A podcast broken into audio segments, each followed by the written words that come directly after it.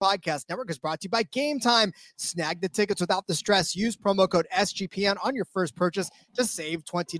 Download the Game Time app and use co- promo code SGPN. We're also brought to you by Underdog Fantasy. Play the Underdog Pick'em in college or NFL and win up to 20 times in one game. Plus, every Sunday they're giving away $100,000. Use promo code SGPN at Underdog Fantasy for a 100% deposit bonus up to $500. I'm just about that action, boss.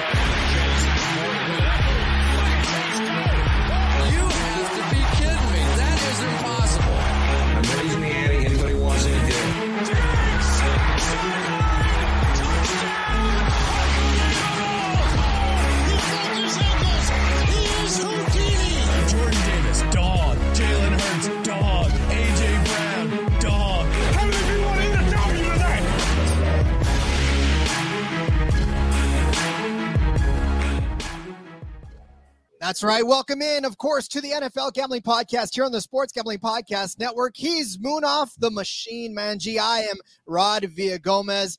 Yes, you are hearing different voices than you normally do. And in fact, maybe a familiar voice, as I will once again be joining you for this uh, recap edition and look ahead. Both J Mark and Moneyline unavailable today, uh, off doing big things in their respective fields. So, We'll sit in for them, Munaf, and uh, and try to hold down the fort while they're gone. So uh, uh, yeah, don't want to call anybody out here, Rod, but um, um, I'm not going to mention why they're uh, both out uh, for this pod. But hey, we're going to try to fill in the best we can. Uh, this is actually my first recap show for the NFL Gambling Podcast, and hey, a bit of a role reversal here. You're hosting, and I'm in the in the color chair here because it's the other way around, at least on the propcast. I know, right? It's it feels a little weird when I first started off. I was like, wait a second, I shouldn't be doing this. This should be Munaf. But um, yeah, definitely uh, looking forward to doing this. And yeah, this is your first recap show. It's crazy. I know Ryan and I were the ones that pioneered this little recap show. Uh, and then, of course, we, we sort of handed it off to J Mark and Ryan, who have done a fantastic job of getting you guys value.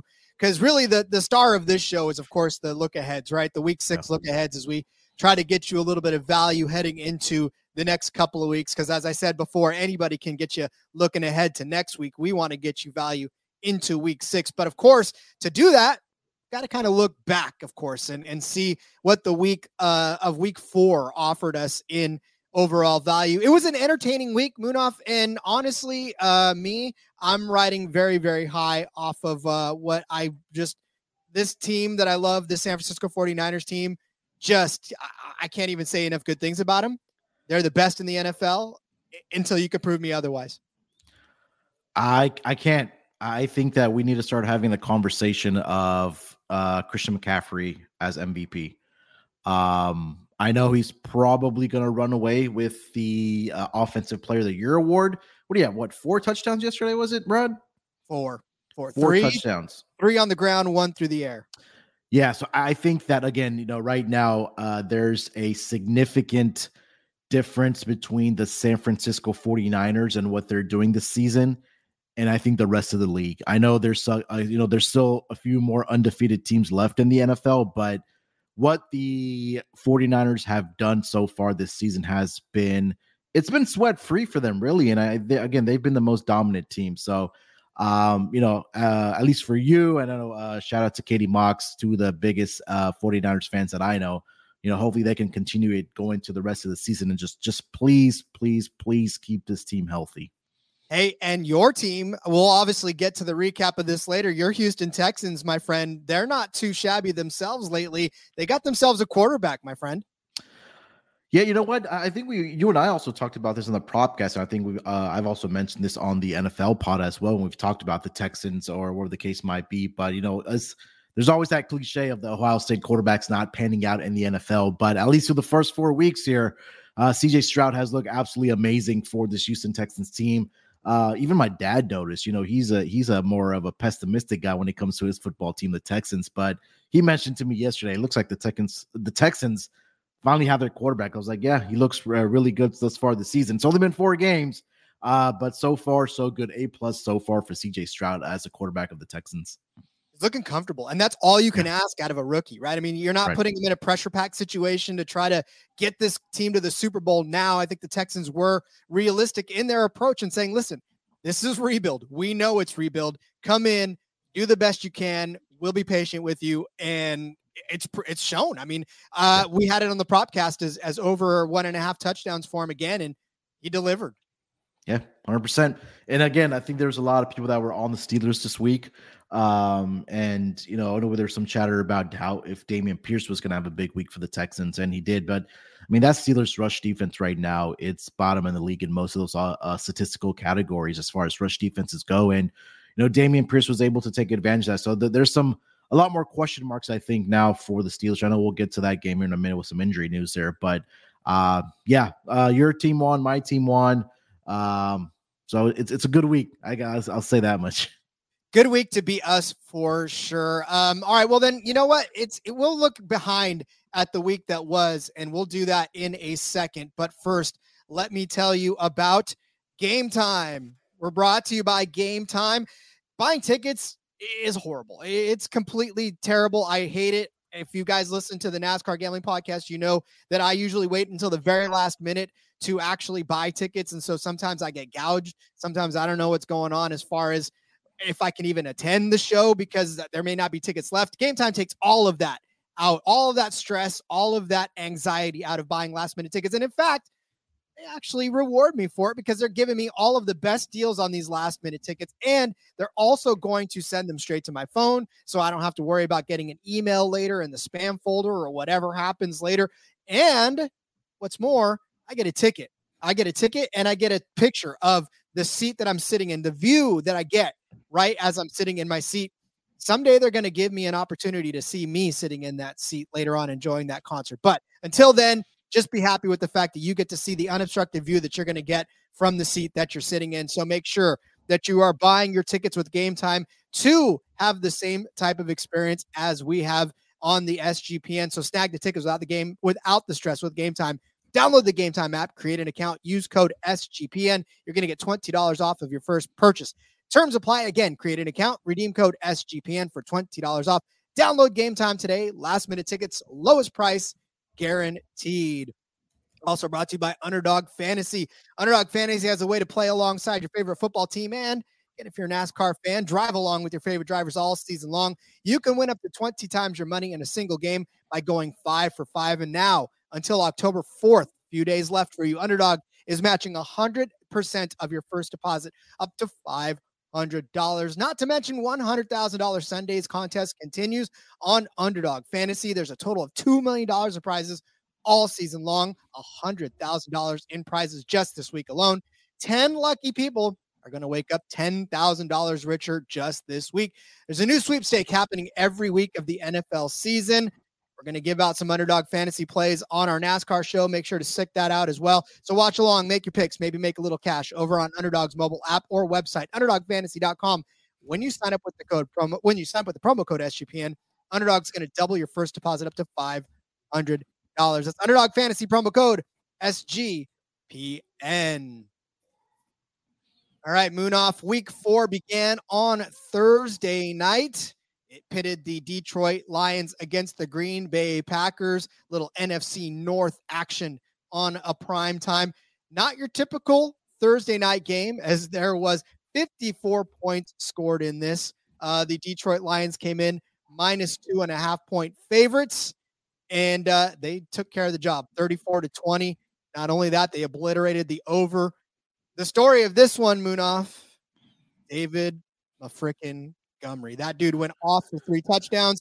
Is it safe to say that the Lions are uh, are contenders now in the NFC?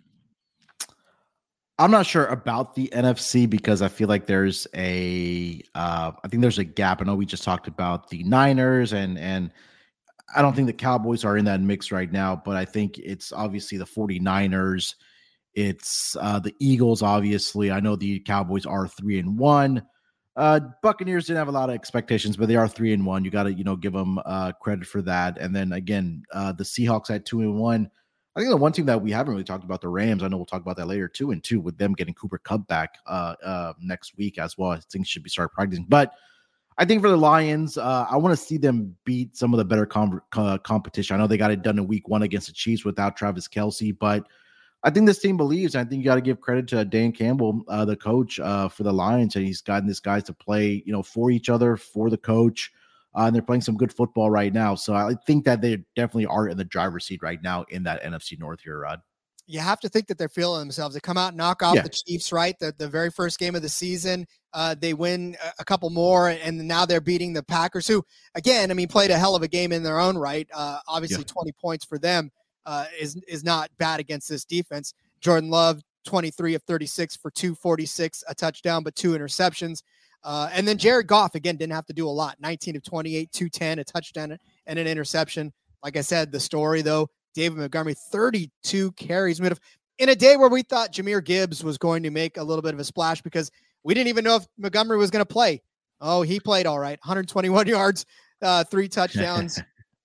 Fantasy managers were happy about that.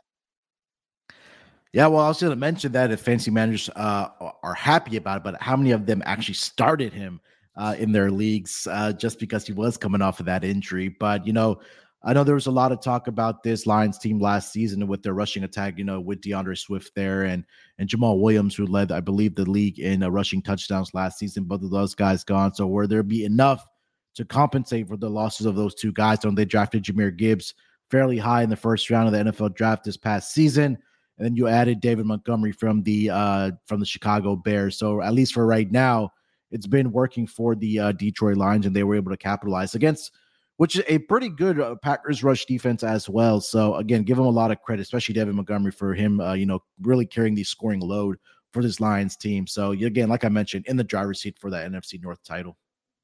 So, are we buying the Lions moving forward? Do we think they can continue this this momentum? They're going to play Carolina next week. So, I mean, this this pretty much seems like a slam dunk for them. Three out of the last four, obviously, they've won. So, Yeah. can they do it against Carolina and Andy Dalton?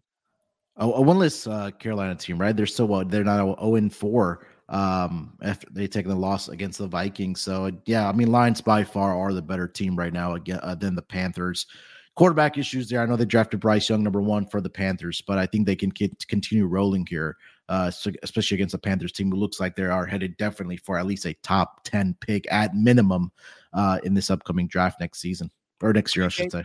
Green Bay gets Las Vegas. Any any love for Green Bay uh, as struggling Vegas too? Yeah, I mean Vegas has their own quarterback issues as well, right? I mean Jimmy Garoppolo didn't play on Sunday. Uh, he was uh, didn't clear concussion protocol. They had I think Aidan O'Connell that started there. Um, I think it was very curious about what Josh McDaniel said in the post uh, game conference about how he kind of just called out the quarterback, saying that you have to take care of the football, especially for a guy that was inactive for pretty much the entire or the uh, preseason and the first three weeks as well. I mean, you got to give some encouraging words to the, to that type of player. I mean, there's a lot of dysfunction going on right now with that Ra- Raiders organization with the Chandler Jones stuff. Now Davante Adams uh, thought that he couldn't return with that shoulder injury. He may be out next week as well. So I think it's troubling times right now for the Raiders. So I think the Packers, you know, if they want to stay competitive or at least fight for a playoff spot, they have to go out and take care of business against the poorest teams like the Raiders, who are again dealing with the injuries both at the quarterback position, possibly a wide receiver uh, probably the best one in the league in Davante Adams, or at least top three for sure. Yeah, we'll talk about the uh, Vegas Raiders here in a second, uh, but let's move on to the next game. It was a London special, a Jaguars home game, pretty much by all rights and accounts, because that's just the way they are. They play, Yeah. they play in London, and and that's their home game. But uh, yes, they take care of business, twenty three to seven, as you can see on the screen. They were three point favorites. Were the Jaguars obviously covered that spread? Did not come anywhere near the over under on this one, which was at 42.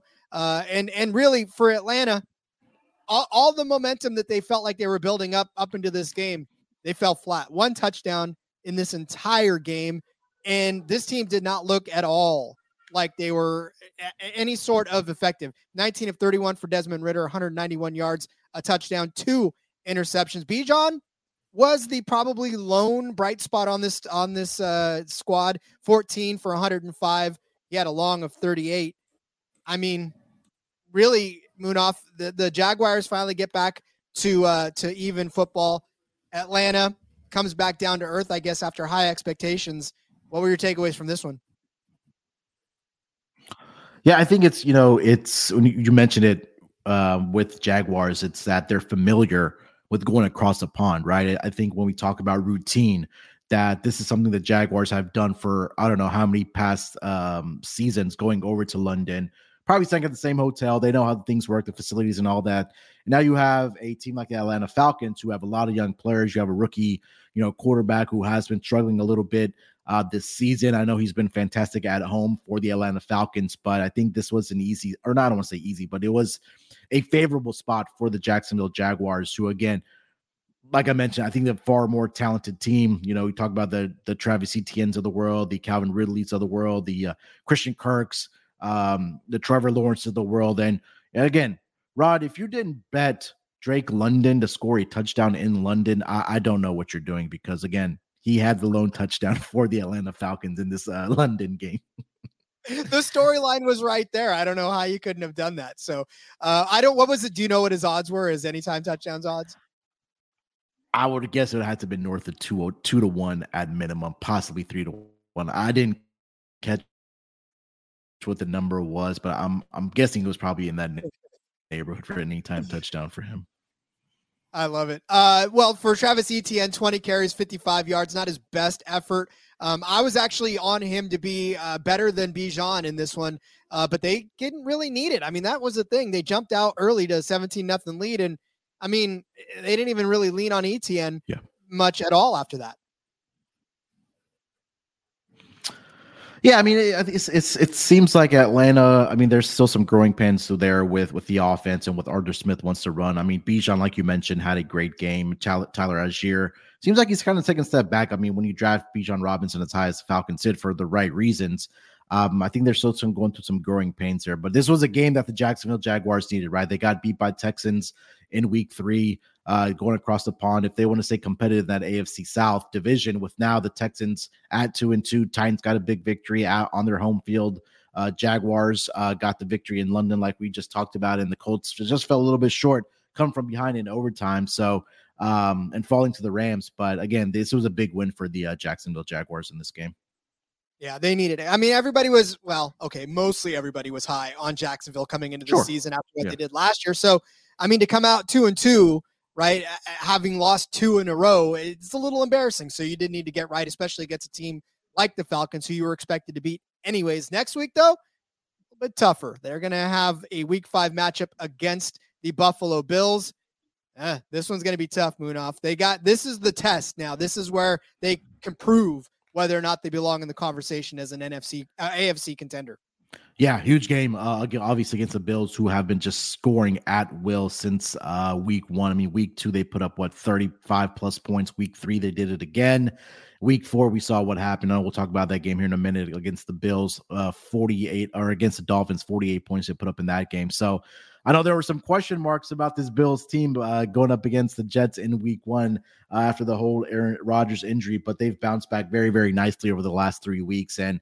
Um, again for for the Jaguars if they want to stay competitive, they want to you know make themselves known in the AFC. You gotta you gotta compete with the big boys. So this was going to be a big test for them in Week Five. I know they've got that circled for the Falcons. They go on to take on your Texans.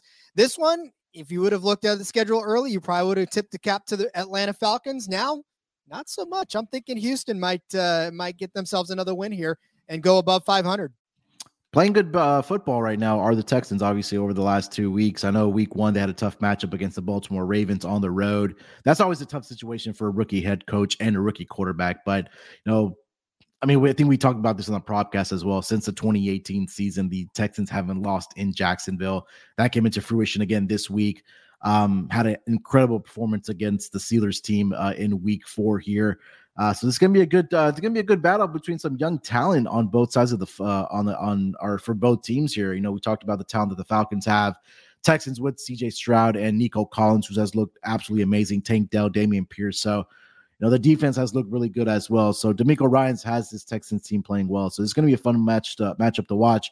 And rather, the line is indicative. It's what minus one. You, you got you kind of got it either way for this team. So, it's to be a fun matchup to watch between these two teams. Maybe not a, a game that a lot of people have on their screens, but obviously I will definitely be watching this one. Yeah, well, you will for sure. I think local TV is going to give that one to you. So, uh, yeah, for sure. And if you have the the ticket, then of course you're going to probably uh, meander over there, or at least put it on one of your screens. Uh, all right, we turn our attention now to look at so Miami goes and throws 70 points up on Denver, right? Turns around, gives up 48 to Buffalo. I think as Miami fans, you have to wonder what the hell this team's identity is. Miami three and one now on the season, losing their first game against the Bills, who are also three and one. Um, my our Buffalo two and a half point favorites on this one covered that spread. The over under was 52, not even a question between these two teams. Ended up being a 68 point total on this one, but for Miami, right? You come out feeling fantastic after throwing 70 points up on the board. You think you're unstoppable. Buffalo proves otherwise.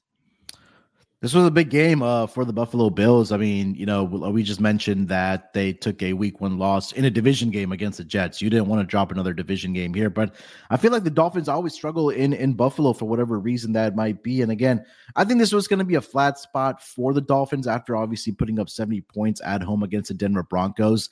I think this was a, a, a smash spot for the Bills. I know a lot of our guys uh, were on the Bills for this game uh, taking the minus two and a half. But uh, yeah, they got the job done, and it was fairly early that they got the job done. They got out to a quick touchdown, took a seven nothing lead. I know the Dolphins uh, uh, answered back, but after that, I mean, Josh Allen, Stefon Diggs has absolutely had a huge game uh, for the Buffalo Bills. Gabe Davis, our guy, gets the opening touchdown for the Buffalo Bills. Um, but it just wasn't enough for this Miami Dolphins team. Again, I, I should have had the stat in front of me, but I think teams that scored 50 plus points the previous week, I believe, are like one in seven against the spread, uh, something like that the following week. I'll try to look it up in the meantime here. But yeah, a big win for the Bills. Uh, they get another a, a division win.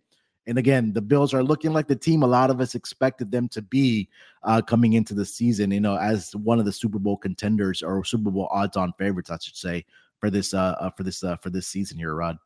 Buffalo going into the half 31 14, up 31 14. That's, I mean, that's a score. That's a normal score for most games. And, and, and Buffalo just basically said, we're, and we're not done yet. I mean, we still got, you know, 17 points in us to score on you after the break and, and hold you to only six. So, really dominant performance by Buffalo. No one's surprised. I mean, at this point, no one is surprised. I know that there was a lot of panicking when Buffalo did lose their game, but I mean, it's the but it's the Bills, and they're going to continue to be one of the better teams in the AFC, and again, a contender for the entire AFC. All Miami has to do now is turn around and prove that this was a fluke and that they were sort of punch drunk and that they can continue to beat the good teams in this league um, because they have too many weapons to not not be able to contend. Yeah. I mean, look, this Dolphins team, I mean, I think a lot of times we talk about how great Tua has been at the quarterback position and Tyreek Hill and, and Jaylen Waddle um, and that running game. But I feel like sometimes we forget that Mike McDaniel has been the genius behind this offense. And I think that he's not getting enough credit. I believe he probably is right now the odds on favorite uh, to win coach of the year. I know Tua was up there as well for MVP, but you know, this may have just been a fluke in a, in a bad spot here for the Dolphins, but I have no doubt this team will bounce back uh, for the rest of the season. Again, uh, they will uh, welcome Buffalo later in the season down us uh, in South Beach in Miami to kind of avenge this loss here. What better way to bounce back than a game against the Giants for Miami? It, it seems like it was almost a nice little cushion for them after the fall to, to get the Giants. Now, I know Giants are scrappy, but if this Miami team wants to prove that they can keep beating good teams, they got to beat the bad ones. And the Giants are definitely not among the best in the league right now. Yep, 100%.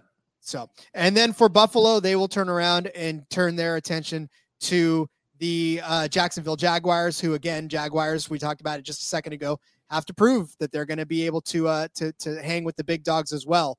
So, a lot of proving going on this season. Munaf, I feel like I feel like teams have to prove themselves quite a bit. Yeah, I think again, uh, uh, uh, we, and I keep mentioning this for the Bills. I the, the last three weeks, I don't think has been a fluke because we know what this offense is capable of. Right, Josh Allen has absolutely just turned around after what throwing three interceptions in in the week one against the, the Jets defense.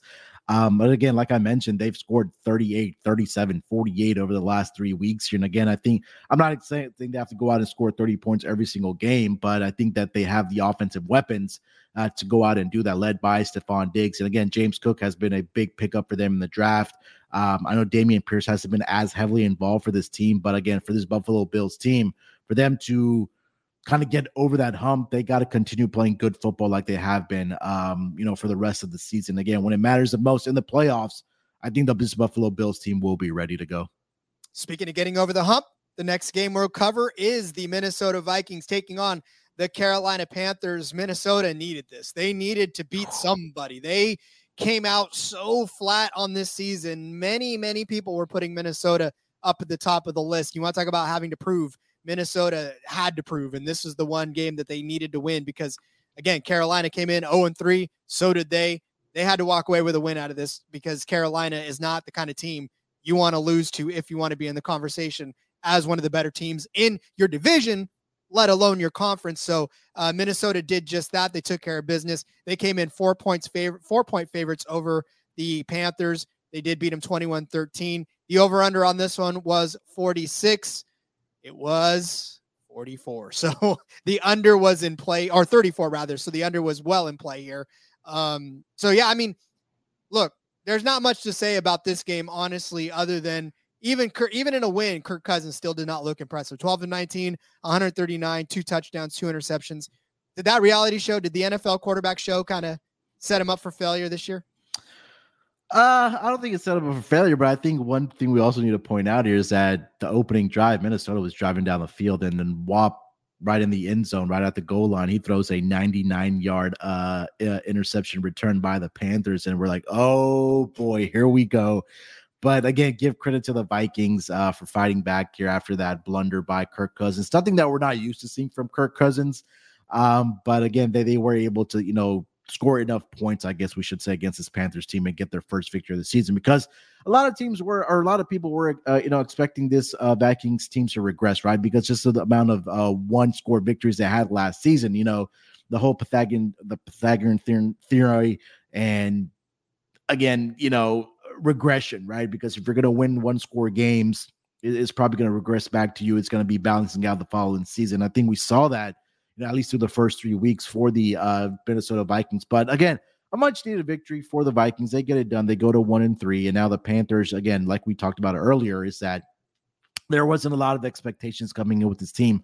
Yeah, you still, you know, you hire Frank Reich as a as a head coach here, but I think there were going to be some growing pains with Bryce Young and lack there of talent around him. So I think the foundation is really there for this Panthers team, but I think they're, you know, they're probably going to be in that conversation of having a top three, four, five pick for this upcoming draft as well. So again, uh, a victory that the Vikings need to get, and they get the job done.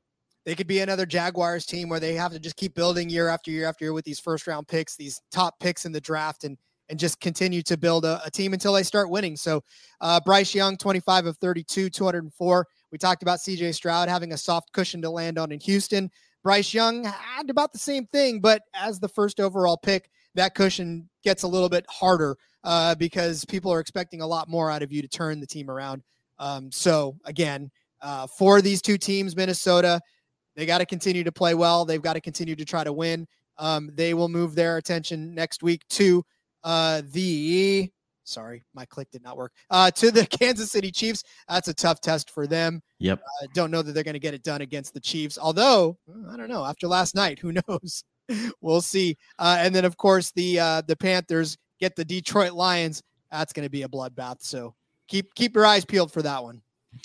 Yeah, uh, tough test, obviously, for the Vikings welcoming the uh, Kansas City Chiefs, led by Patrick Mahomes in that offense. So I think that uh, if you want to look at a bet, at least for week five, maybe take a look at the team total over for the Kansas City Chiefs, because I feel like Patrick Mahomes and Travis Kelce are going to have their way uh, for um, or against this Minnesota Vikings defense. Now, Rod, the biggest question now for the Chiefs is going to be is Taylor Swift going to be in attendance in Minnesota? That's the question now when that comes behind this uh, uh, Kansas City Chiefs team. Nothing on the football field, but do we expect uh, Taylor Swift to be in attendance uh, for the rest of the games for the regular season for the Kansas City Chiefs? And if she does, what other celebrities does she bring with her? Because remember, it wasn't yes. just her; it was everybody else that was in there. Yeah.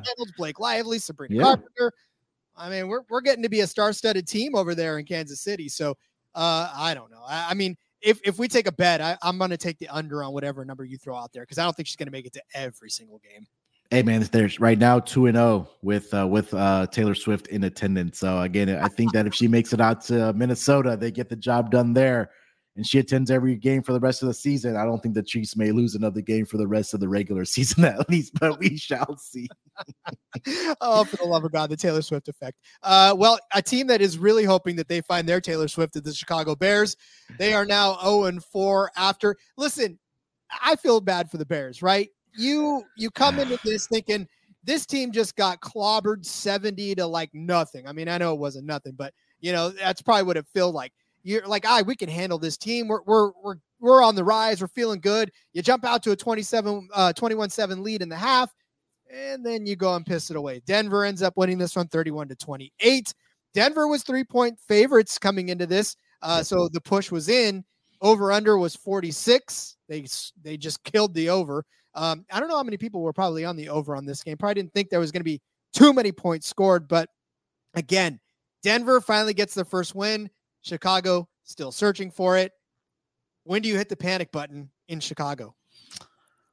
Uh, I think now is the time. I think you got to press that button right now for uh, for the uh, Chicago Bears because I guess I think this was the opportunity for the Chicago Bears to get a victory at home uh, against the Denver Broncos, who were right, like you mentioned, that gave up 70 points uh, to the Miami Dolphins a week before. And they were in the driver's seat. I mean, look, they were up what 28 to 7, 21 to 7 at the half. And Justin Fields looked like I mean, he looked like Patrick Mahomes out there in that first half. I mean, he finished the game, what, 28 of 35, 335 yards, four touchdowns. He did have that one pick at the end when they were driving to try to get the game tying field goal, and he had a fumble as well. But I think right now for the Bears, it's, you know, is Justin Fields the answer for us at that quarterback position? I think that's what the question right now is for a lot of fans of Chicago, uh, maybe the front office as well um, because again, there's a new shiny toy in Caleb Williams that is playing out of USC, was playing out of his mind right now. I think I, I, think if the season ended today, I think I saw that the Bears would have the first and second overall pick uh, for this upcoming draft, if I'm not mistaken. At least the number one for sure. So they would definitely have to consider taking Caleb Williams there um, with the struggles that just uh, Justin Fields has prior to this game. Um, at least from you know a winning standpoint. He could put up the stats. We know that. We talked a lot about that on the propcast, Rod, about him rushing yards and all that good stuff. But um, at the end of the day, you got to win football games to be successful in this league, and he just hasn't been able to do that thus far in his career. I don't want to say that I feel like San Francisco dodged a bullet. I, I was preaching to the choirs everywhere that Justin Fields needed to be a San Francisco 49er. I wonder if things would have been different for him had he ended up there. But hey, listen, I'm okay with our Mr. Irrelevant right now. He's doing us some good. Uh, but Justin Fields, 28 to 35, 335, four touchdowns. That's a stat line that Carolina would have liked. Uh, that's a stat line that many teams would have liked. Russell Wilson, 28 or 21 to 28, 233, and three touchdowns. Russell's cooking. Um, but yeah, I mean, this game closer than uh, than I think most folks wanted out of the Chicago Bears, and I think they would have wanted this to hold on for a little bit longer and maybe call it after the third quarter. Yeah, I mean, I think the opportunity was there for them to, you know, get a four touchdown lead, possibly. But again, the fumble changed the complexion of that game, and, and give give credit give credit to the Denver Broncos. I mean, they fought back, uh, got their first victory of the season. Again, obviously, somebody was going to win this football game unless it ended in a tie. But uh, Denver gets the job done. Uh, Russell uh, Russell Wilson, I think it was to Marvin Mims, if I'm not mistaken, that had a huge 48 yard completion um, in that fourth quarter to get them that into field goal range and get the field goal. And again, give credit to the defense; they they get the interception that they needed uh, at the end to secure their first victory. But again, the question marks now become for the Chicago Bears is what is the future of Justin Field, uh, not only for this season but at least for the foreseeable future after the season as well. You're not mad if you took Chicago plus the three, so uh, I guess consider that a small win for you. They go to Washington. They got they got to do something. I mean, this Washington team is not the greatest either. So uh, it, it's it's which bad team which bad teams can you beat at this point, or are you just tanking for Caleb? Yeah, that's a big way. I mean, look, Caleb, I, am I'm, I'm watching a lot more college football, especially USC, and, and Caleb Williams just looks like he's just a man among boys right now, uh, playing that quarterback position for USC. He does indeed. Denver moving on to take on the Jets uh, at home. I mean, we saw what the Jets did last night against Kansas City. Does Denver stand a chance against uh, this this newly minted Zach Wilson offense? Well, this is this is the game that I think both of these teams have circled after what transpired in the comments between Nathaniel or uh, what Sean Payton said about Nathaniel Hackett. Um, so I think that both the, the Jets have this one circled, the Denver Broncos have this one circled. So look, Zach Wilson looked pretty good out there on Sunday Night Football. I know he had the fumble at the end that kind of cost him the game, but I think we have to give Russ, oh, sorry, Russell Wilson, uh, Zach Wilson the credit um, for how he's kind of conducted himself in in interviews and things like that. I know that he hasn't been uh, a a great quarterback. I think that's putting it nicely uh, for this Jets team. But I mean, he's taking accountability. I, I don't know if, if, people have seen the video of him saying, you know, I lost this game on that fumble. You know, my my fault, guys. But again, you got to give him credit for the way he's, he played last night um, in this game against a Kansas City Chiefs. It was closer than a lot of people expected. I know. Patrick Mahomes stepped out at the end. He made the winning football play. But that was the difference between the uh, Chiefs covering or the Jets covering. Um, but I, I, like what I saw from this Jets team because they got down what 17 nothing early in that game. They fought their way back um, to at least they tied the game up, and the Chiefs took the field goal lead and were able to hold on. But uh, give credit to this Jets, uh, Chiefs team, sorry, the Jets team for the way that they fought back on Sunday Night Football. Indeed, we'll cover that game in a second as well. Let's move on to the Baltimore Ravens taking on the Cleveland Browns. Holy cow! This one, look, the takeaway from this Munaf is Cleveland bad, Baltimore good, and it's just not even a question anymore. Cleveland, I know they're two and two right now, but that record does not belie how absolutely horrendous it is to watch this team play football. Um, Baltimore, on the other hand, three and one, not necessarily even an impressive three and one. To yeah. be honest with you, it's not like they've gotten there in a flashy way, but they've just gritted and and grind their way to a three and one record. Like I said, beating the Browns 28 to 3. The over under on this one 38, nowhere close. Baltimore one point favorite. So obviously, uh, definitely covered that one. But I, I don't even know if I want to spend a whole lot of time covering this game. Uh, Dorian Thompson Robinson at quarterback, 19 of 36, 121 yards, three interceptions, a QB rating of 25.3. Ouch, right? Yeah. I mean, what are we doing here?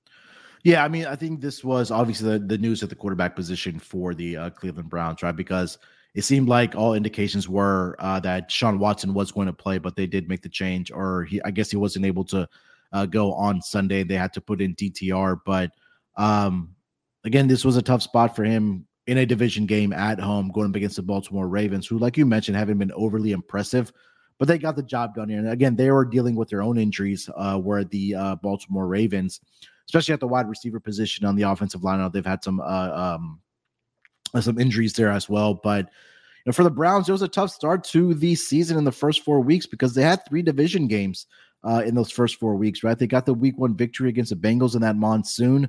They fell a little bit short against the Pittsburgh Steelers. Uh, that I believe that was a Sunday night football game.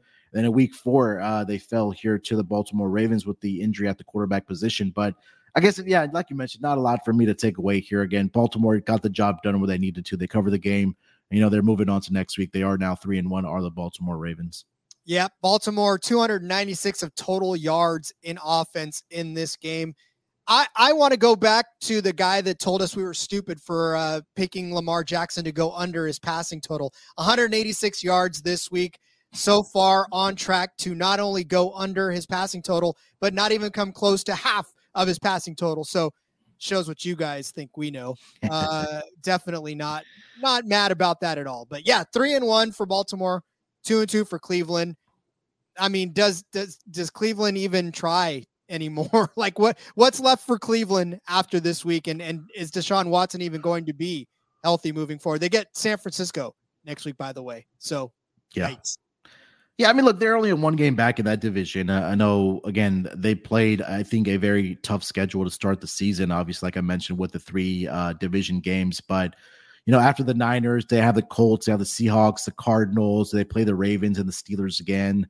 Um, so it looks like at least they have a couple games that, you know, that are, that are winnable for them. But every win is going to matter in that AFC North division. I know the Bengals have fallen off a little bit here, but I think it's going to be a, a, a, a I think there's still an opportunity for the Browns to possibly get this division here just because the struggles that the Bengals are having. And now we'll talk about the Steelers uh, and their quarterback issue and the injury that, you know, Kenny Pickett suffered with a knee injury. But I think the opportunity is still in front of them right now. Obviously, the Ravens are in the driver's seat uh, for uh, this AFC North division. But again, for the Browns, you got the best team coming into your building uh, next week. I think that's going to be very, very tough for them to uh, slow down this 49ers team. But um, I, I just don't want to count out the Browns just yet here, Rod.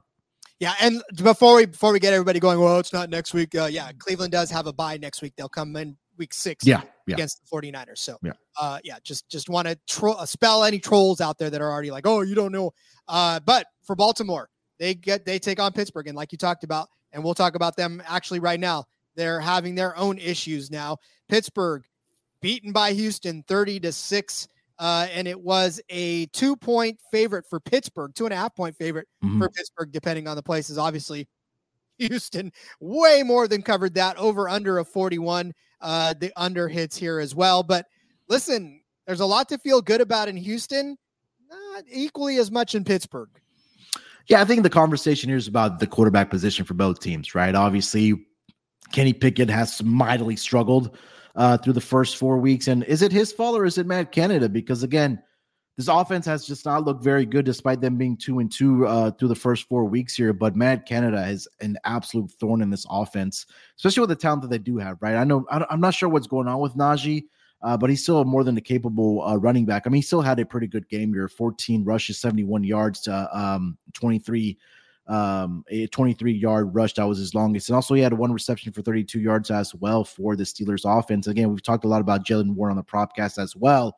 Uh, he was also contributing in the backfield for this um, Steelers offense. But I know they're missing Diontae Johnson, but George Pickens, I think, is more than capable of, of filling into that void uh, with Diontae Johnson being sidelined for the time being. But it's really that offensive coordinator position that right now is really, you know, uh, putting a thorn in that offense. And for the Texans, you know, we're look, we're excited about CJ Stroud. He's looked really good through the first four weeks of the regular season. Yet to throw an interception uh, for this uh, offense just yet. And again, he's making quick decisions. I think you mentioned that as well, is that his decision making has been really, really good. Nico Collins uh, has looked absolutely phenomenal for this Texans wide receiving group. We talked a lot about, and I've talked a lot about Tank Dell as well. Um, Dameon Pierce, I know, got off to a rough start for their first three weeks because just because they went up against a very, very difficult rush defense schedule for those first three weeks, but he had his way against his Pittsburgh Steelers rush defense. And was I surprised to see them blow this team out? I, I, I honestly was because I thought they would. This would be a game that they would lose, but um, you know, uh, I'm proud of, as a, as a Texans fan, you got to be proud of the way these these guys are going out there and competing every single week. So a huge victory for the Texans. Uh, but now Pittsburgh with the quarterback position looks like Kenny Pickett is going to be missing some time. So which interests us since in the conversation of uh, Mitch Trubisky if he's going to be able to lead this team here, uh, Rod. I was just about to say it's Mitch Trubisky time again. As much as people want to give up on this guy, he continues to surface. So uh, be interested to see that. Nico Collins caught seven of CJ Stroud's passes, 168 of Stroud's 306 yards, and both of his passing touchdowns. Big fantasy day for Nico Collins. So yeah, I don't know what the answer is in Pittsburgh, but uh, I don't know if it's Mitch Trubisky. We'll see how that pans itself out. Uh, let's move on to the Rams and the Colts. This was a more entertaining game than I think a lot of people thought it was going to be, uh, where the Rams end up beating the Colts 29 to 23. The Rams only one point favorites in this one. Of course, it did take overtime, as the crawler says over here, to for that to happen. The over under on this one 44 and a half, definitely the over hit. But again, the Rams, as much as everybody wants them to be either bad or good, it feels like they're both, and they're both in the same game half the time, where they can be good like they were in the first uh, half of this game, and then not so good as they were in the second half, barely being able to pull it out at the end against uh, a- a Colts team again that's being led by a a uh, a rookie quarterback. And so, what do you do at this point?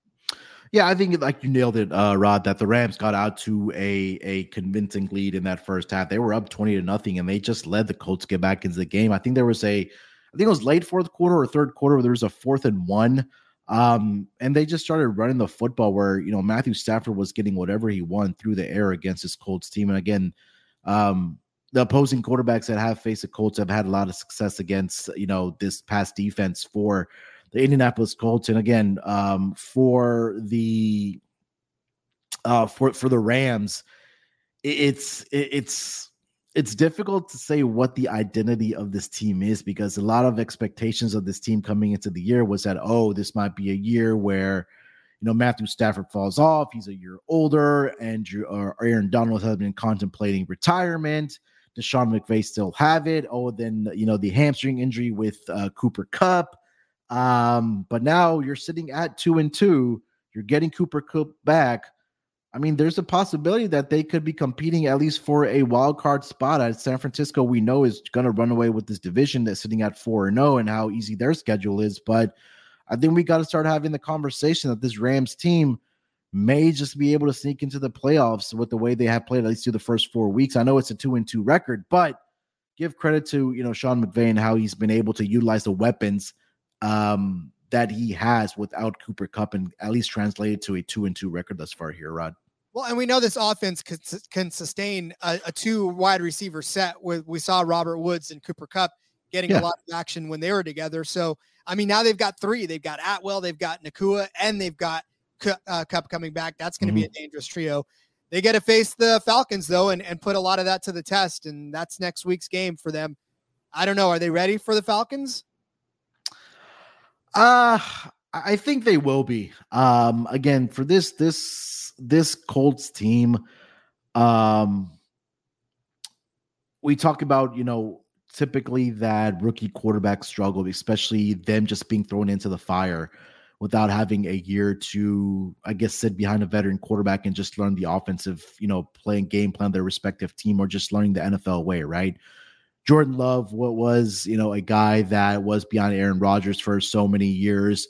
I think the best example I can give you is that Patrick Mahomes, when he was drafted uh, in that same draft as Deshaun Watson, like they sat him that first uh, year um, and he was behind Alex Smith for that first year. And I'm not saying that Patrick Mahomes couldn't have gone out for that first year and did what he did or he has been doing, but I think there's something to it when quarterbacks coming out of the college ranks are just thrown into the fire versus them getting a year holding the clipboard and learning. I think there's a significant difference between that. But um, again, Jonathan Taylor back at Pat back at practice is that going to make a difference for a rookie uh, quarterback? You bet your ass it is because um, Jonathan Taylor, when healthy and playing, he's one of the better running backs in this league, top three, top five for sure.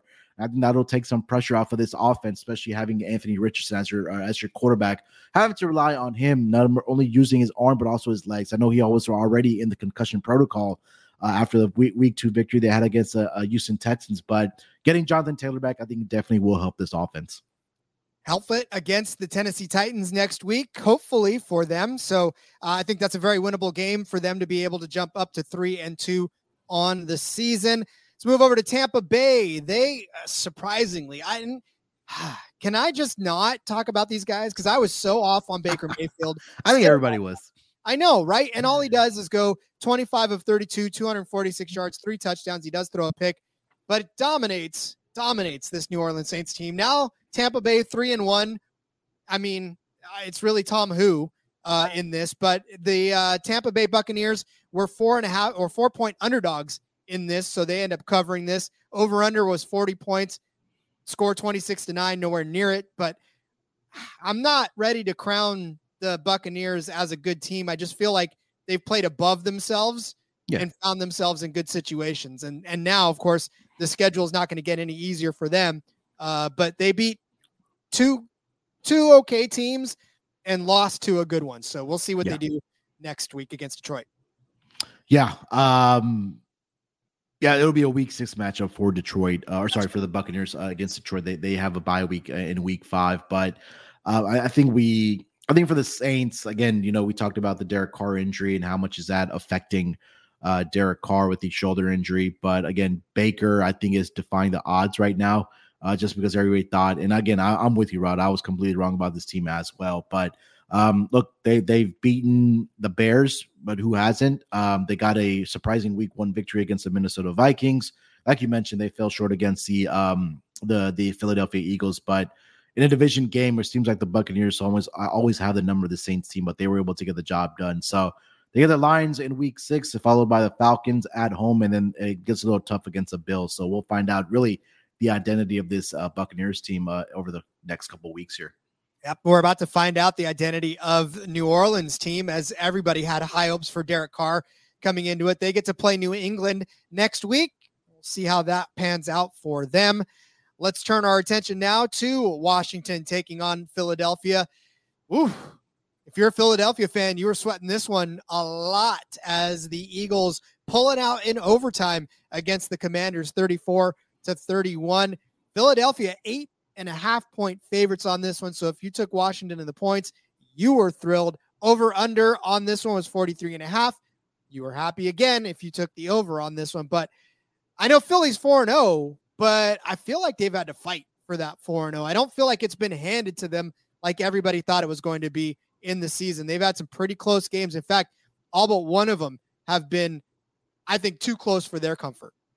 Yeah, and I think the the biggest question right now for this Eagles team is the injuries that they have in the secondary because um, I mean they've given up the points um, at least three out of the first four weeks, right? I mean they get I think right now when we kind of go back and look at Patriots scoring 20 points against that Eagles team, uh, it seems like an overachievement for the Patriots on what they've been, you know, uh, not been able to do this season. Um, week two, Kirk Cousins prime time. I know we know the narrative there. They got the backdoor cover, but then they play the Buccaneers. Okay, Baker Mayfield, and then again against the Commanders, who led by Sam Howell was able to have success in this game, where you know he didn't have any mistakes, he didn't throw any interceptions. Twenty nine to forty one, um, two hundred ninety yards for him. Uh, scary Terry, eight receptions, eighty six yards. But um, as as great of an offensive team the Eagles are, there's definitely a lot of questions for this team on the defensive side of the football, especially in the secondary now for this uh, Commanders team as the eight and a half point underdog to force overtime the way they did at that end of the game and, and had an opportunity to win it as well. Um, I think there again for this Eagles team, there are going to be some definitely some question marks on the defensive side. Definitely some question marks on the defensive side, but for Washington, they get a nice little cushion to fall on. They get the Bears next week. So that should be, if they played the Eagles the way they played the Eagles, they should definitely handle the Bears. Uh, I know they're not going to going to look ahead to the next week after that, but um, you know, again, the Bears should be a pretty easy opponent to defeat. And then, of course, the Eagles get the Rams, which we just talked about the Rams and how, I mean, surprisingly well they're going to be doing. I think as as they get Cooper Kupp back in the fold. So I don't know. I don't know if four and one is in the cards for the Eagles, but we'll see if how they stack up against the Rams. Yeah, that's gonna be a good game to watch, especially if they do get Cooper Kupp back. So that's gonna be a fun game to watch. Um, uh, I think I think we'll find a lot about that Ram uh, about this Rams team against this Eagles team. So definitely gonna be looking forward to that one, Rod. I agree. Some uh, game that a lot of folks weren't looking forward to was the Tennessee Titans taking on the Cincinnati Bengals. Got to tell you, this is uh, all this preseason talk about the Bengals being Super Bowl contenders again. I think we can quietly put that to bed at this point. They are one and three, losing 27 to three to the Tennessee Titans. And this game was ugly. The the Bengals scored a, a field goal on their first uh, their first score of the game and did not score anything since. Joe Burrow, 20 of 30, 165 yards, no touchdowns, no interceptions. But I mean, that injury is playing havoc with this quarterback and yeah and Munaf they're not they're not doing anything to address it in my opinion. It's it's it's a simply a slippery slope right now for the Cincinnati Bengals, right? Because I think there was some optimism that they did get the week, you know, the the victory in week three as the first one of the season. You're thinking that you go up against a Titans team that their secondary has been so bad that maybe Joe Burrow and Ja'Marr Chase would be able to take advantage of that, but they just simply weren't able to. And like you mentioned, that calf injury, if it's not rested from the things that I've read, it's I don't I'm not sure if it's going to get worse, but I think they could lead to other injuries as well for Joe Burrow. So um, it's now a very tough hill to climb for the Cincinnati Bengals team, especially like we talked about being that AFC North division where the Steelers, okay, they have a quarterback change now. Maybe that sparks the team. You have a Ravens team that's three and one. Browns haven't fallen off of the face of the earth yet, but now sitting at one and three, it's going to be a tough hill to climb for the Cincinnati Bengals team. And again, um, for this offense to only score three points, where we're just so used to see them putting up three touchdowns in the blink of an eye. They do get a break next week against the Cardinals, but again, the Cardinals team has been a little bit feisty, especially at home. We saw what they did against the Cowboys in week three. Um, but again, if you're a Bengals fan, you definitely are a little bit concerned right now, especially with uh, the injury to Joe Burrow. Indeed, Cincinnati was two and a half points favorites against Tennessee. Obviously, that was not the case. And then since, or I'm sorry, Tennessee and and Cincinnati with the over under 41 and a half, 30 points scored in this game. Uh, look for for the Bengals. We talked about it. It's just they're going to have to do something, and they're do Yeah. something quick because their season's going to slip out of hand if they continue to slide. For Tennessee, I mean, look, they're two and two right now, and they get the the Colts. So, uh, not necessarily a, a slam dunk for either one of these teams. It's going to be a a pretty decent contest going forward. Yeah, um, Tennessee they take care of business at home. They and under Mike Vrabel, they're especially in an underdog role. Uh, they actually have been a very profitable team. So, um, and again, being in that AFC South division where it seems like every win now has to matter because you have what two teams that are at two and two, or sorry, three teams that are, I believe, two and two. Uh, with the Texans, the Colts, um, and the actually every team is two and two in that AFC South division. So, again, um, every game is going to matter if you want to win that AFC South division. As as crazy as that sounds. Yeah, well, I mean, it, think about the NFC South last year and how that was a, a mess, and everybody was clumped around each other Yeah. around that one. So, looking about the same in the AFC South this season as well. Uh, all right, let's turn our attention to the AFC no or AFC West rather. Oh, well, we'll say hello to our buddy John Lee, Joe Burrow under rushing yard props are easy money. Yeah, well, Yeah. I mean, uh, uh, you can't scramble anymore at that point, so you're absolutely right. I think books are going to get wise to that, John. I think this is going to be one of those instances where they're going to figure out and tighten up those lines on us. But um, yeah, milk them while you can at this point. Um, all right, AFC West, the Las Vegas Raiders taking on the Los Angeles Chargers. Of course, I live in Las Vegas Raiders country uh, out here in in Northern California. Lots of uh, angry Las Vegas Raiders fans still. Uh, as stop me if you've heard this one, Niner fans. Jimmy Garoppolo not able to play a football game. I don't know what it is about that guy. Just cannot stay on the field at all. Uh, Aidan O'Connell comes in as the backup. He actually du- outduels Justin Herbert as far as what it is. Uh, 24 39 for O'Connell, 238 yards. Did not get a touchdown in this one. Did throw an interception. Justin Herbert, on the other hand, 13 24, 167 yards and a touchdown. But the Chargers come out on top 24 to 17. Chargers were six point favorites in this one. Uh, so the um, the Chargers won and covered, and then of course the over under 49 on this one, under hit on this one. But Munaf, Las Vegas had some high hopes when they brought in Jimmy G. Now they just want to survive. They're one and three.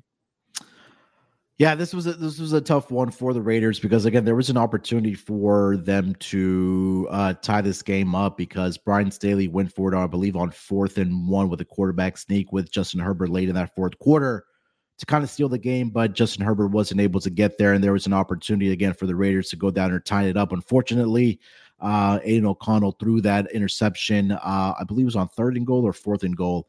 Uh, I believe it was third and goal uh, because I was watching this game. Um, for them to tie it up. And again, they didn't get Davante Adams involved um, until I believe that fourth quarter, honestly, because I had his props to go over. The receptions did get there, but he fell, I think, two yards short of him getting over his yardage production or his uh, yardage um, uh, uh, projection. But um, I mean, you've mentioned it with the Raiders. It's it, it- there's going to come a point where I think Davante Adams is going to one out because he's just so he was just so used to winning football games when he was was with Aaron Rodgers. But now it's a completely opposite story with the Raiders. And again, Josh McDaniels just makes you just scratch your head on the, some of the decisions that he did make. I think it was was it last week against the Steelers where he kicked a field goal where he was inside the 10 yard line in fourth and goal. He needed a touchdown to tie the game up, but he decides to kick the field goal. But um, low IQ head coach. Uh, we've heard about all the Chandler Jones stuff that was going on. He's finally got released by this team after I think kind of forcing his way out because he just didn't want to be there. Um, but for this Chargers team, fortunate for them to get the victory there. Um, did suffer an injury to Justin Herbert's left hand. I think he got stepped on by a, a, uh defensive player of the Raiders. I think it's like a fractured finger, if I'm not mistaken, but it's on his non throwing hand. They already said that they don't expect him to miss any time here. But fortunate for the Chargers to get out with a victory here. They they can move on to the next game. And even more fortunately, they got a week off, and then they'll come back and meet Dallas at Yeah. their own place. So uh, Herbert does get a chance to rest that hand for Las Vegas. They get Green Bay, and they get a, a fired up Green Bay team next week. They don't have time to rest, so they will be playing uh, Green Bay on the 9th. So that is going to be a uh, Monday night affair, if I'm not mistaken, if my dates are correct. Uh, yep, Monday night is the 9th. Yep. So they'll be Mhm. on Monday Night Football against Green Bay. Whether or not Jimmy's back, we'll see. Uh, but again, they're going to have to fight and scrap for everything they get. Uh, all right, let's move on to the Dallas Cowboys winners decisively over the New England Patriots. Dallas now three and one, beating the Patriots 38 to three. Absolutely no fight in this Patriots team. Mac Jones, 12 of 21, 150 yards, two interceptions. Uh, of course, Dallas came in as five and a half point favorites on this one, and the over under 43 and a half. Uh, so the under in play here, as well as the Dallas cover. Um, but I mean, look, it's Dallas. They're they're kind of slowly marching their way uh, through their schedule, and and they've just kind of beaten the teams they need to beat, and obviously with that one embarrassment in Arizona out of the way, um, now they can feel free to do whatever they need to. But next week's a different story. We'll get to that in a second. But you know, this game was never even a question for me, Munaf. No, um, this Patriots team's just not very good. I mean, there's no better way to put it. I, I, I think that you know people are starting to have the conversation: is Bill Belichick an overrated head coach now, or did Tom Brady just put a band-aid over um, how bad some of the talent was around him for a lot of the years when he was with New England? Uh, but Mac Jones, I, I just think that again, if you look at his body language, it just seems like he just doesn't want to be there uh, for this um, uh, Patriots team. And again, he had a fumble in it on his own like five yard line. Um, defense just picked it up, just walked it into the end zone. This offense is not very good. Rhamondre Stevenson's having a tough season. The, the, the wide receivers for this Patriots team are not very good. Um, and the Cowboys took care of business against a bad team where we thought that again, this Cowboys team after the victory or the loss that they suffered against the Cardinals, that hey, this team might not be very good as people that anticipated coming into the season, but they took care of business against a Patriots team that's just not very good. So, um, yeah, I mean, I really didn't have much else for this game. It's just this Patriots team might just make a quarterback change um, uh, uh, with Bailey Zappe, possibly. Ah, it's got to be somebody. I mean, I'm Yeah. sure there's some USFL guys that are looking for NFL chances, so Yeah. uh, might as well bring them up as well. Uh, New England gets New Orleans. That's not going to be one that I'm going to want to put on my red zone uh, grid at all. So No. I'll ignore that one. And then, of course, like I said, Dallas gets San Francisco. That will be, my friends, my Super Bowl because that is the rivalry that uh, dominates my household. By the way, uh, my wife is a Dallas Cowboys fan, where I am a Oh, Niners fan. So, yep. It's now, def- did you know that prior to marrying her, uh, uh, Rod? I did, and she's a Dodgers fan too, which puts me at odds with her in the baseball world too, because I'm a San Francisco Giants fan. So it's Oh, uh, boy. it's just a party at your house then. hey, huh? listen, opposites attract. They say Yeah, yeah, that's that is true. That is exactly what we have going on. Uh, speaking of my Niners, four and zero. I mean, look at Christian McCaffrey. If you had him, and if you start, well, if you started, if you had him on your, if you're lucky enough to draft him on your fantasy team, you probably won the week. Dude had four overall touchdowns. Like I said, three on the ground, one receiving touchdown. Um, just an absolute beast, McCaffrey. 20 carries, 106 yards. Didn't even matter though, because the three touchdowns is what did it. Brandon Aiyuk, though, that was the story of the game. Six targets, six receptions, 148 yards. Brock Purdy just carving up this Arizona defense. Uh, 20 of 21. Munaf, only one incompletion on the day, 283 yards in that touchdown to McCaffrey, 134.6 quarterback rating. The Niners came in as 14 and a half point underdogs. I mean, they covered that. Two touchdowns, two and a half touchdowns, and they still covered it. Uh, and then the over under set at 43 and a half. Almost, almost got there themselves to the 49ers. Uh, uh, Rod, it's just another week where the best team in football is just just dominating. I mean, they could possibly or should be four zero against the spread if if um um Sean McVay didn't decide to kick that field goal in week two at the very end for them not to cover. They got hooked on that, but again, another game where they put up 30 plus points with Brock Purdy at the quarterback position. And I think we've just beat this drum just so many times is that Kyle Shanahan's just putting Brock Purdy in the right situations, and he he's living up to that um, I guess expectation now um, of what he is. And again, the the weapons are healthy. Hopefully, they can stay stay healthy. I know there's some question marks about Deebo possibly not playing or Brian Brennan Aiyuk not playing, but I think even if one of those guys didn't play in this game, I think they still would have taken care of this business because we know we Cardinals had one of the lowest win totals coming into the season. We know that defense was going to be bad. Brock Purdy carved them up. Christian McCaffrey did his thing. And again, like I mentioned at the top of the show, I think we need to start having that conversation of Christian McCaffrey for MVP because I think him and Josh Allen probably have been the two guys that have just been absolutely monsters. I know traditionally a running back or a wide receiver doesn't win the MVP, typically goes, you know, to a quarterback. But for what he's been able to do thus far this season, it's been absolutely incredible. And again, uh, what a breath of fresh air uh, for this uh, for this uh, 49ers team. Um, you know, having a player like that, and I guess us seeing what this guy is really capable of. Because sometimes it was, you know, shadowed when he was with Carolina because a lot of people didn't pay attention to the Panthers. But now with the Niners, you know, we're seeing on full display what Christian McCaffrey is all about. Oh, absolutely. And Nick Fortune over here in the chat really wish they would keep CMC on the side for at least a few plays. Look, man, when you're that red hot, you you don't want to take a weapon like that out of the. I I get it, I get it. I know you don't want to injure him because he's definitely yeah. been injured, injury prone too in, in, the past. But I mean, look, we're four games into the season, Munaf, and, and we barely talk about George Kittle, who has been one of the weapons on this team for so many years, and he he doesn't need to do anything other than block now for Christian McCaffrey. And to be honest with you, I don't think he cares either way. And that's the beauty of it, right? Because when you have Christian McCaffrey, you have Deebo Samuel, you have Brandon Aiyuk. I don't think George Kittle cares because he's just a team player, right? I was on his overs on his on his uh um props this week just because I was continuing to pay the Arizona Cardinals um defense against that tight end position, but they didn't even need him because Christian McCaffrey led the way. Brandon Aiyuk led the way, and then the defense did their thing. Um, so again, I mean, another 30 plus point game with Brock Purdy at, at the quarterback position in their home games.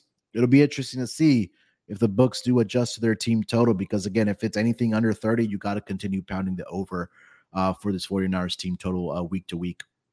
Two, one, and three teams in the Arizona Cardinals and the Cincinnati Bengals meet next week. Uh, Cincinnati traveling to Arizona for that. And then, of course, we talked about it. San Francisco taking on Dallas next week as well. So, I mean, for San Francisco, they're home against Dallas. It, it, should just be pretty cut and dry as to them taking care of business.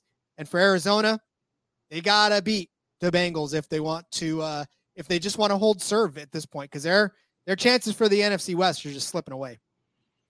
Yeah, I mean, I, I, I don't think they'll they're going. I think they're we're going to start seeing some regression from the Arizona Cardinals. I mean, I think one thing that we do need to talk about with the Cardinals is how well Josh Dobbs has played uh, for this Arizona Cardinals team. I mean, he's been fighting um, and he's been keeping this uh, uh, team in games. Um, I should say at least at least in the first half or so. But um, yeah, I don't I don't think that's talked about enough for the Arizona Cardinals. So I think there's also been question about if you know if Kyler Murray does come off of that uh, you know un, uh, physically unable to perform uh, list. Is there really a reason for him to be out there for this Arizona Cardinals team? Because again, a lot of us thought that they end up having the number one overall pick uh, for this upcoming draft uh, uh, in the NFL. So um, I think it's going to be a smash spot next week for the 49ers. I don't think it's going to be a close. I think I saw a three and a half uh, for the 49ers. I mean, I would smash that against this Cowboys team. I think they they they're going to run through them easily. I mean, they were the only team that was even double digit favorites uh, coming into this week, and yeah. they covered that spread. So I should tell you everything you need to know about what to expect from the Niners this season. All right, finally, we wrap it up with Sunday night football's game. Kansas City Chiefs, New York Jets. Uh, well, I think you were one pass or uh, what was it, pass interference penalty away from uh, from really hating life. Because here's the thing: this was uh, yeah, the Chiefs and the Jets, the Kansas City Chiefs beating the Jets 23 to 20. The Chiefs seven and a half point favorites or eight and a half point favorites, uh, depending on where you got it. So they covered. They did not cover this one. If you took the Jets and the points, you were pretty happy about that. Uh, but here's the thing: over under was set at uh, 42 and a half. So you actually got this one if you took the over. Uh, so you were pretty happy about that. So you could thank the refs, I guess, for a Kansas City win and uh, and just kind of pack it up and say goodnight. Yeah, I think again, you know, we talked about this at the top of the show, but again, we got to give Jets uh, credit for the the way they fought back in this game. They were down seventeen nothing, I think, within that first half or first quarter, I want to say. Um, but Zach Wilson made some plays. The defense made some plays as well. They got a safety uh, on the I think it was uh, the personal foul face mask on the on the right tackle of the uh, Chiefs, and that kind of gave them some momentum uh, coming into this game, and then or sorry into that second half, and they were able to tie it up.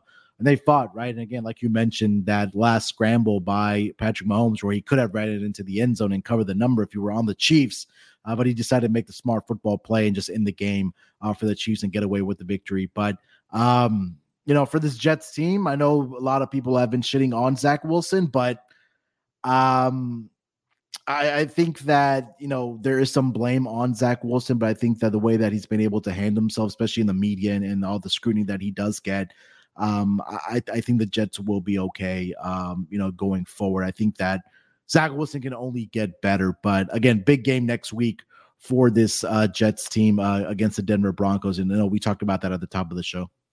We sure did. Uh, but I want to look. I, Patrick Mahomes throwing two interceptions it, it's going to happen. You got a guy like that who wants to take chances down the field. He's going to throw interceptions. I know everybody's freaking out about, oh, Patrick Mahomes is blah, blah, blah. But, you know, look, you're going to expect games like that out of him every once in a while. But me, I was impressed with Isaiah Pacheco 20 carries, 115 yards, and a touchdown.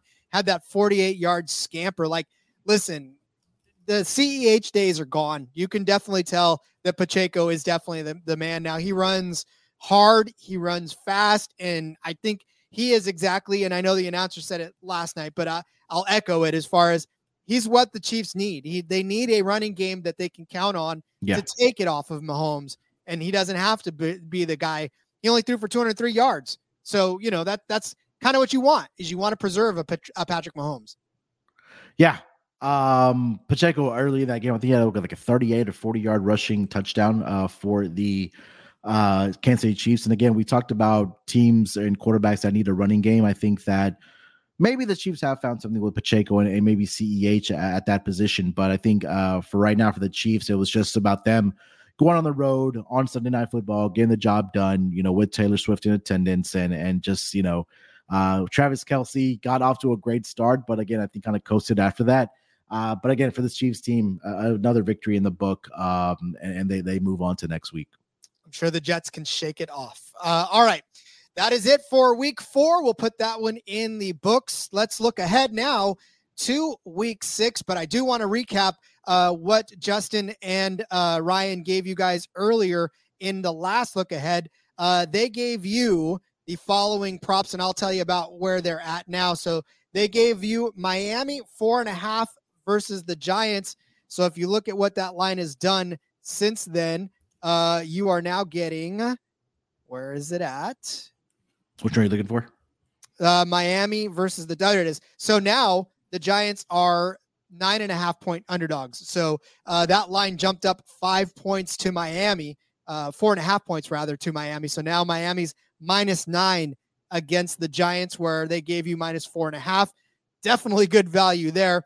Uh, they gave you Washington minus one versus Chicago. Now Washington has jumped up to six and a half point favorites. So that line definitely moved. Hopefully you grabbed it then. They gave you Detroit uh, minus five versus Carolina. That line has moved a field goal now. It's minus eight and a half by way of Detroit. So they have lengthened or they've uh, extended their favorites. Then they gave you the Rams plus seven versus Philly. Uh, that line now is in favor of uh, let's see, the the Philadelphia Eagles are minus four and a half now. So that line kind of, yeah, a, a field goal uh, there for the, that line dropping. And then New England over, uh, let's see, New Orleans. I'm scrolling here, guys. So if you're you're like, God damn, get get there, Rod, I'll get there. Um, that line has not moved. So New England stays one point favorite versus New Orleans. And then Arizona against Cincinnati. It was Arizona plus seven and a half. That line is now at Arizona plus three. So you lost if you did not get in on that one early. Good line, good line picking by those guys. They're they're pretty good at this now. Hey man, those guys are sharp, and we're just trying to do our best here to fill in to for, fill in uh, for those guys, uh, uh, at least for this week here, Rod. I concur. Um, all right. So as we look ahead to week six, Munaf, is there a line that you have that you think is mispriced? I think we got to start with um, which one was that one that stuck out to me? And I hate giving double double digit uh, favorites here, but I think this line is going to move to a double digit favorite. That's going to be the Dolphins hosting the Carolina Panthers. I currently see that at eight and a half uh, in favor of the Dolphins against the Panthers, but I, I, would not be surprised if that crosses over to nine and a half and over over double digits for this Miami Dolphins team. Um, again, I think this will be a huge mismatch. Carolina possibly still winless going up against Miami down in South Beach. We talk about weather and all that good stuff. And Miami bouncing back is, I know, again, we're talking about week six here, but I think Miami at home is just a different animal. So I think at eight and a half, I think that number is definitely going to be on the move, possibly into double digits. Yeah, I mean, again, it's it's Miami. Like this is yeah. this is why looking ahead gets you so much value because you know, say that Miami does come out and, and absolutely dominates and, and Carolina looks bad again. You're right. This is going to be more along the lines of the San Francisco line we just saw in the you know 12 to 14 range. So grab it now, then you don't have to worry about it so much. So I like that. Um, I don't know what's going on here. I'm looking at this number and I, I don't know if I am understanding what it is. San Francisco yeah. minus one against Cleveland. Um, okay. I'll, I'll take, uh, how can you, I mean, look, that's, that's ridiculous. That's like, there, this is going to jump up to at least a touchdown, if not more by the end of the day. So I, I think if you're watching this live, you should probably grab that now because San Francisco minus one against Cleveland at minus 110. I, I really want to know what it's going to be like next week when we're looking at these lines again because it's not going to stay there. Yeah, that should probably move to three at least by the open of next week, in my opinion, and just probably on the move. And again, I think a lot of it may just depend on Deshaun Watson's shoulder. But I think for this San Francisco 49ers team, I mean, we've talked about they've just been running through every team that's been in front of them. I know Cleveland has a well above average uh, defense uh, that's going to be going up against, you know, Christian McCaffrey and the likes of Brock Purdy as well. But I mean, for how dominant the Niners have been, I would not be surprised if this gets outside of, you know, minus three up to three and a half, possibly four. But uh, yeah, I agree about, uh, I agree with you about that one as well. Uh, all right, Munaf another one for you. I think we got to go over to the game um, between the uh, this one's a little bit tricky. The Patriots and the and the Raiders. Right now, I'm seeing the Raiders as a one point underdog uh, against the New England Patriots. We talk about revenge factors in this game, right? Bill Belichick going up against you know Josh McDaniels, and and you have Jimmy Garoppolo going possibly hopefully playing at that point against the New England Patriots, but from what we've seen against his Patriots team, especially against the Cowboys last week, and I just have not been very impressed with this Patriots team. I know a lot of people have, scratch our heads when we talk about the Raiders and what Josh McDaniels does on the offensive side and making some of the decisions, but I think when we look at it from a talent perspective, especially on the offensive side of the football, I trust Jimmy Garoppolo more. I have the best wide receiver by far, uh, possibly um, in the city with Davante Adams. Um, I just don't trust Mac Jones, and I think that you know Maxx Crosby and that defense will be able to feast against if it is Mac Jones at that point. But I think that number should probably move in favor of the Las Vegas Raiders when it comes to Week Six against uh, hosting the Patriots. So I would not be surprised if we get a minus one, minus two, possibly two and a half in favor of the Raiders. Yeah, this is one that could end up. Yeah, you're right, flipping over to uh, to it being the Raiders as a favorite. So if you grab them as an underdog now, way ahead of the game for week six. Uh, all right, I'll talk about another NFC West matchup, and that's the Rams and Arizona. Rams right now, four and a half point favorites on this one. I mean, look, depending on what the Rams do next week, I feel like this could jump up to at least a touchdown if Arizona comes out and falls flat again, which they could very easily do.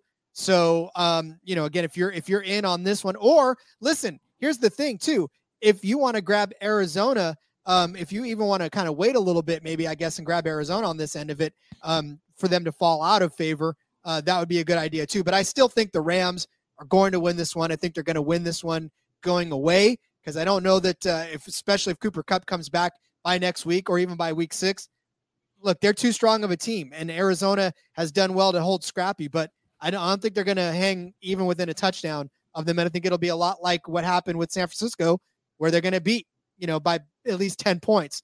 So if you grab them at four and a half now, you don't have to worry about this jumping up to seven and a half or even, you know, eight if the week, uh, the weeks continue on. Yeah. And I think what Sean McVay has been able to do, uh, excuse me, over these uh, first four weeks is identify some other weapons uh, outside of Cooper Kupp, right? I know a lot of the talk has been about Puka Nacua, uh, Tutu Atwell as well. But again, getting Cooper Kupp back at four and a half right now, that number is probably going to probably get up to, I would say five and a half, possibly six, maybe outside of a touchdown. I don't, I don't, I'm not sure outside of a touchdown, but I think they would probably be favored by six or six and a half. Yeah, again, it's if that line's going to move, then it's going to move before all all is said and done. So yeah. um, I like it there. Uh, all right, one more for you, I believe. Yes, one more for you, Munaf. I'm gonna go over to that week six matchup between the Commanders uh, slash Redskins slash Washington football team, whatever you want to call them. Uh, going to Atlanta. I'm currently seeing Atlanta as a two point favorite. I'm not sure that makes a lot of sense to me because the Commanders, I think number one, definitely are the better defensive team here. There's no question about that. That front seven has been absolutely amazing, uh, not only this season, but the last season as well. That's really been the strength of this team.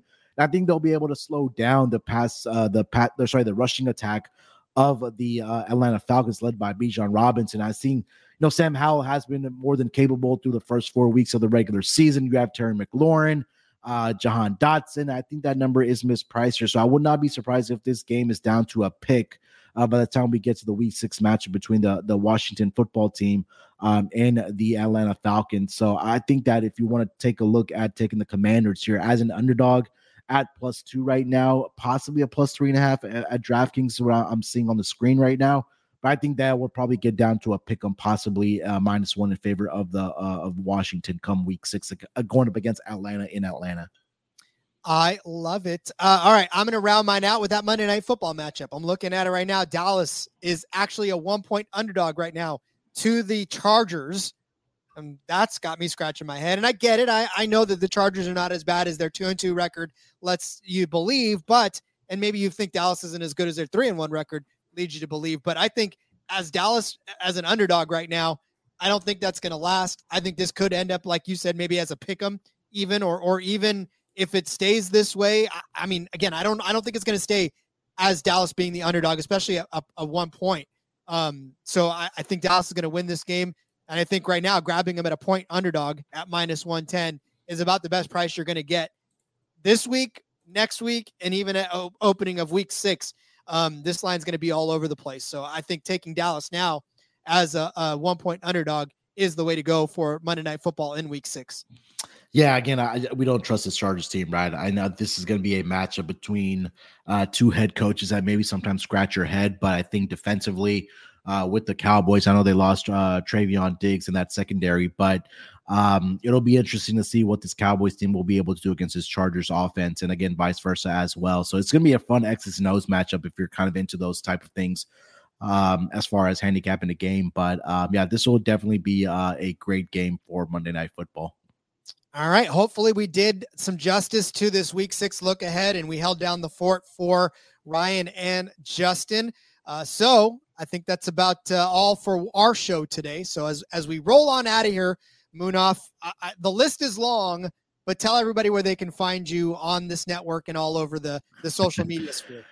Uh, just follow me on uh, on Twitter or X, whatever you may call it, at SportsNerd824, and just you know, uh, do yourself a favor, just download the SGPN app, or just head over to the website. You'll find all the work I'm doing over for the Sports Gambling Podcast Network, whether it's on the MLB, NBA, NFL, Propcast with my good friend Rod here, uh, it's it's it's been a blast thus far, and we're kind of in that storm where you know we're having a lot of sports collide, so it's definitely busy times. But appreciate everybody you know that supports the network.